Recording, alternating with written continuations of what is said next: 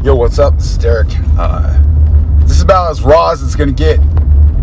You know, now and then I get triggered, and this is one of those times. So, buckle in. You might you, you choose to unsubscribe. You choose to unsubscribe. We have been tap tap taptoeing, tiptoeing ha, around what's best for bariatric patients as far as how do you approach a bariatric patient who are the people that we love and that we work for. We're here to make a change in your life. But a very small percentage of people can get something useful from me, you know, sitting down and talking to you for an extended period of time. They can make it useful for me to be kind right? A large percentage of people, that doesn't work. And I'm going to tell you right now if this is you, then you know who you are. Period. I know exactly what I'm talking about because I have walked the same line. Up and down scale, up and down mental health up and down. Ridiculous. Fucking ridiculous. You know what happened? I had to have a dramatic, life changing moment in order for me to pull my fucking head out of my ass to make changes in my life. And I'm sorry, but for a good percentage of people, that's how it's going to have to be. Bariatric patients will eat processed foods when they know it's not good for them. Because some some surgeon or some successful what appears to be a successful admin tells them it's okay to eat frozen food. Frozen uh, keto bullshit when it's not. You have weight loss surgery to have a chance at a healthier life. But some people don't, eh, eh, and I, and I get it. I get it. We have mental health issues. But if you're in this monotonous cycle of craziness and you're in this monotonous cycle of what seems unfair, you need to fix, you need to address your mental health. There's no fighting it. You can't fight poor mental health. You can try. You can say, you can have every single day, you can say to yourself, I'm beautiful. You can have great affirmations every single day. But you got to mean it.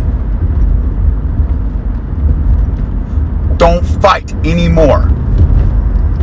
Stop fighting your depression. Stop fighting your lack of self love and get it treated. You ain't gonna fix it. If I was to tell you that my depression and my anxiety is gone after I spent the last two months rebuilding my mental health, I would be lying my ass off. It's always gonna be there. Will never change period. But I'm treating it. I'm treating it and it's it's making it so, you know, I can make some progress in life. Officially this morning, I have lost 45 pounds since January. And it shows, I'll, I'll post a pic. And they shit ain't no lie. Ain't no lie. You know how it happened? April beginning of April, I nearly lost my life. I was so gone. I nearly committed suicide. I had in my head, you know what? This is what's best. I'm too much of a fucking burden for everybody. I'm useless. I have poor mental health. I have substance abuse issues. This is what is best. I You know, and well, you know what? For the longest time, anytime I'd see somebody like commit suicide, you know, people that have committed suicide, celebrities that have millions and millions of dollars, and millions and millions of people that love them. I'd look back and I'd say, how, why would they, why would they, why would they let themselves be consumed by this when they have all that? I don't have that anymore. I don't think like that anymore because I know what it means to deal with poor mental health and suicide ideology. If I wouldn't have gone through what I went through in April, the big two week first two weeks in April, I would not be where I'm at today. It sucked. It scared a lot of people. I burdened two of the most important people in my life, my wife and my dad. But it had to happen. It's being selfish. It was probably one of the best things to happen to me in the last five years. I fuck, the last seven. Since I had my weight loss surgery, it's probably the best thing to ever happen to me. Because it changed a lot of shit. Strong, bold, badass Derek was not the badass, bold, strong person he thought he was. I was reduced to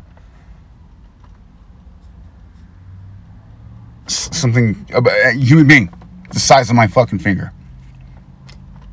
Over the course of two months, I rebuilt. And I didn't do it intentionally. I worked fucking hard. Excuse me, I didn't do it unintentionally.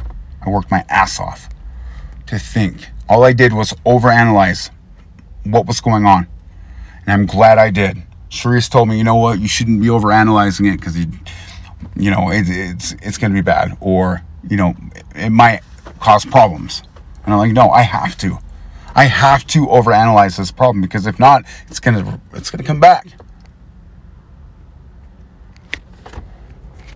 Now I'm 45 fucking pounds down since January. All my COVID regain is gone and then some. I gained 35 pounds from COVID. And I have nobody to blame but myself.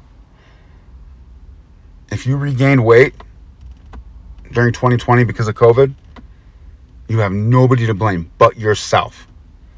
I I blame myself because I wasn't prepared.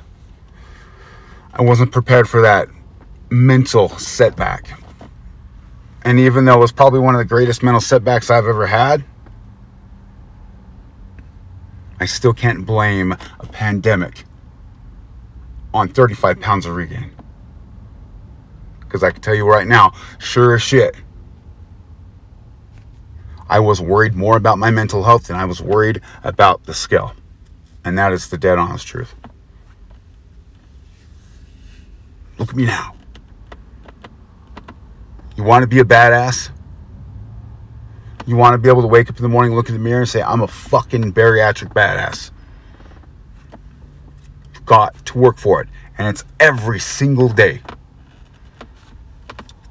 Because I tell you what, you're going to have bad days. But you're still going to work for it. You're going to have really bad days. You're going to have a mental setback. You're going to lose a family member. You're going to lose a pet and you're going to be reduced right back down to where you started. But if you're mindful, you know, we can't be ready to lose a family member. I can't, you can't say that. But be mindful of recovery and getting up. A few comments that I've heard in the last couple days. Husband, family insulting you because they think that you've gained a little bit of weight. You don't have to fucking deal with that. You don't have to do that. No, you shouldn't leave your spouse. But if your husband comes up to you and tells you, oh, you look like you put on some weight, everybody's noticing that you're putting on weight. You know what? Stand your ground. Stand your ground Be confident. And they won't, they'll stop. Trust me. And if they don't stop, you know exactly what to do. I had someone say they wanted to know how soon they started smoking after weight loss surgery. I quit to get the surgery. Now I want to start back up. Has anybody had to deal with this? Blah, blah, blah, blah. Essentially, they're wanting approval for bad decisions. And I want to pull my tongue out because I'm trying to hold my tongue because these a lot of these patients need to hear this. Before you end up where I was. I am a shining, a shining Lord. I am the Lord, the God of what not to do. After weight loss surgery. And I proudly, proudly wear my entire life on my sleeve and in public so you won't make the same mistakes that I did. So you'll eat, you'll you'll eat nutrients so your fucking teeth don't fall out like mine did. You'll be mindful of transfer addictions so you won't get hooked on opiates and overdose twice. So you won't get hooked on alcohol or kava. My case was kava, which is pretty much the same thing as alcohol. So you be mindful of making good decisions. 87% of bariatric patients regain almost everything they, they I think it was 100 percent, 60% of their pre-surgery weight. So do the math. Before something happens to you, before you have to have that, oh, you're lucky to survive that shit it's a good thing that I survived this. Whether that's a heart attack, whether that's uh, uh, like uh, an organ failure of some kind,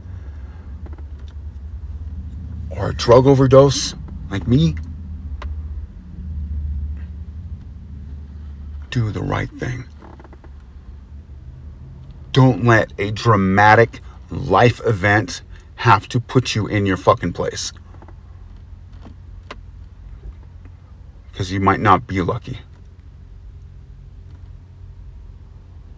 That dramatic life event might be the life event that you lose your life.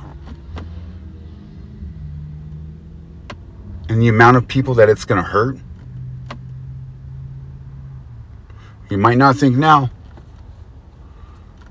if you're one of my one of my followers or one of my subscribers, one of my clients, that nobody's gonna fucking care if you die from a heart attack or a drug overdose. Think again. You're just ignorantly have your eyes closed.